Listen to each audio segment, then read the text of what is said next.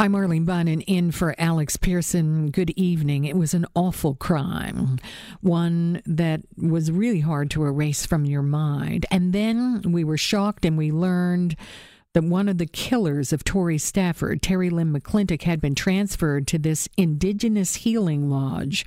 We saw some pictures, and it looked like it wasn't hard time, let's put it that way. Well, now, after a great hue and cry across the land, after an effort from the family and a major push by the Conservatives in Ottawa, Terry Lynn McClintic is back in an Edmonton prison. What does this say? The Liberals have backtracked, but on the other hand, many of us were just shocked it happened at all. We are joined this evening by Rodney Stafford, who is the father of Tori Stafford. Rodney Stafford, thank you for joining us. No problem. Good evening. We we talked when we discovered that Terry Lynn McClintic had been put into this healing lodge and that now she's put back in prison. Were you were you notified before she went there or after? Uh, of being returned? Mm-hmm. Um, I was notified by um, Corrections Canada this morning directly, um, and I, I was the one able to break the news. Did they tell you why? Did they explain? Did they apologize? Uh, for what for putting all happened? You there. Mm-hmm. Um, no, no. Um, basically, just the apology of not getting back to me over the course of the last day, because um, I had tried to contact them yesterday, um, but I never received a call back until this morning. Does it help for you, Rodney, that she's back?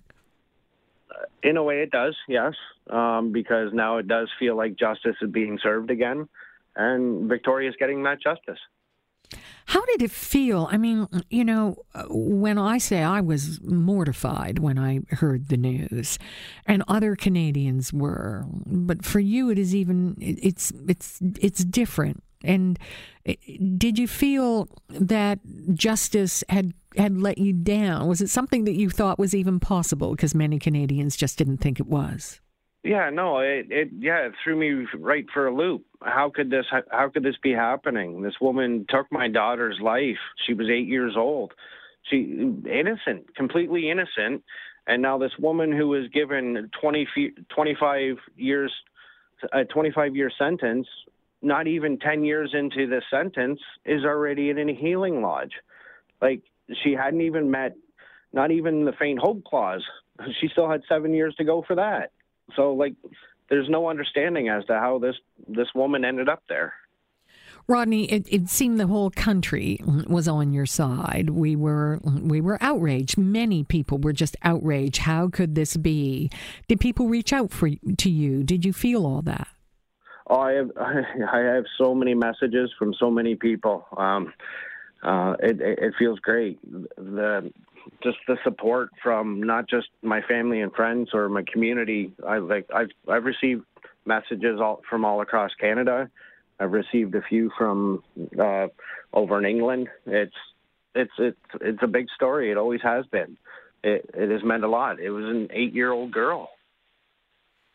You know, they've also announced, the Public Safety Minister, Ralph Goodale, that they're going to change the policies here. They're going to improve what they say, these transfers of medium security women offenders to facilities that don't have a directly co- controlled perimeter. Now, that's all fancy talk. For a lot of us, though, I wondered, you know, they're not going to transfer the other killer of your daughter, but was this because she was a woman? Um, it's to my understanding that there's the possibility for men to get into these lodges mm-hmm. as well. Mm-hmm. Um, but how she was able to find the loopholes to get herself into into this one, I'm not sure. And I hope we do get some answers. You know, when we watched this play out from a political point of view, the Prime Minister had called the opposition ambulance chasers. How did that make you feel at that time? At the time, I didn't have an understanding of what ambulance chasers were. Yeah. Um, but uh, over the course of time and seeing what's been going on on the political side of it, I see both sides. Like, the opposition is doing their job and helping the way that the people wanted. But at the same time, to me, I saw the other side sitting back, having to do things the way that they were supposed to and had to in order to do it properly.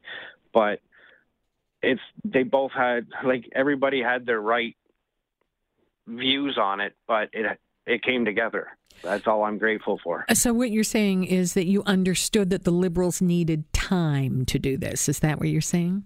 And I I had tried to explain that after...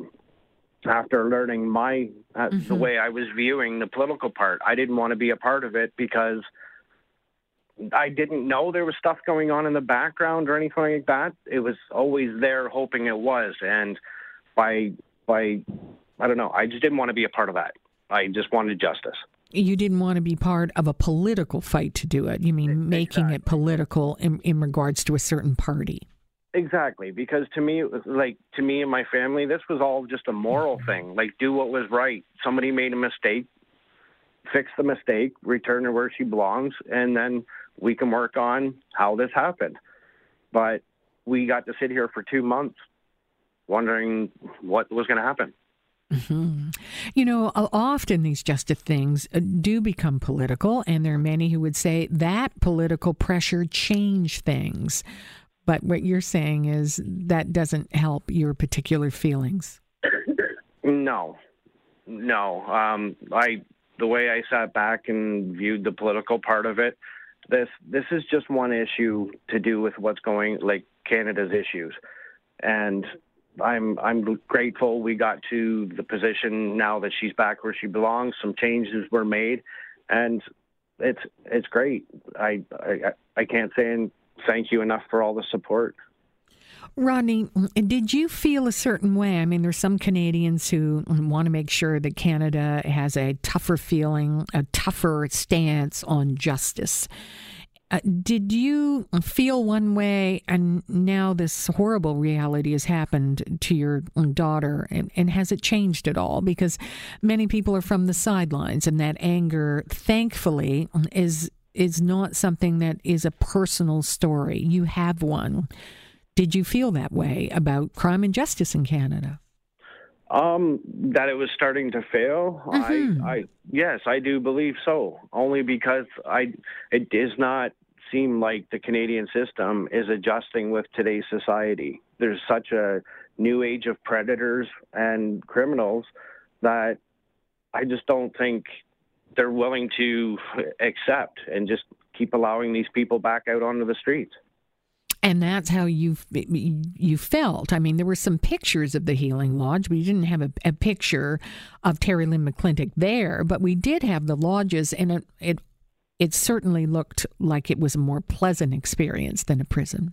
Yes, and I do I do I do agree with the concept of these healing lodges, but not. Not for somebody who took the life of an innocent child. Not by any means. No, not by any means. Rodney Stafford, thank you for joining us. We really appreciate it. Thanks kindly. No pro- no problem. Thank you.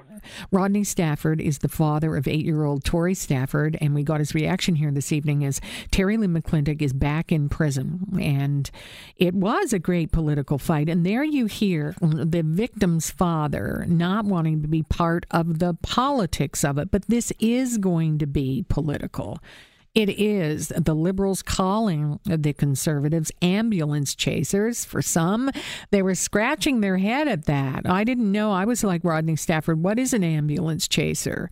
And how does that apply to this story where Canadians felt that justice wasn't being served? It was a horrible, horrible crime.